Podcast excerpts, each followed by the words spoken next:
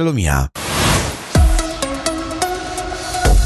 Buongiorno dalla redazione di Radio Ticino, violenza e ostaggi su un treno nei pressi di Iverdon. Ieri sera un uomo armato di ascia tenuto per diverse ore dei passeggeri in ostaggio su un convoglio. Alle 22.20 si è verificata un'esplosione e il tutto si sarebbe risolto alle 22.30 con la liberazione degli ostaggi e nessun ferito. L'aggressore potrebbe invece essere stato colpito dalla polizia.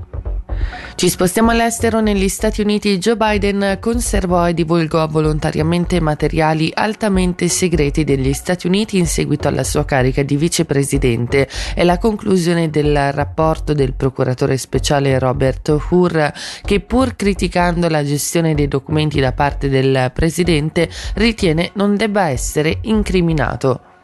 Scambio di prigionieri tra Russia e Ucraina. Il Ministero della Difesa di Mosca ha annunciato ieri l'avvenuto scambio di 100 prigionieri. A mediare l'intesa sono stati gli Emirati Arabi Uniti. E ora veniamo in Ticino per le previsioni del tempo, oggi coperto con precipitazioni frequenti e limite delle nevicate compreso tra 1200 e 1700 metri. A basse quote la temperatura massima sarà di 8 gradi.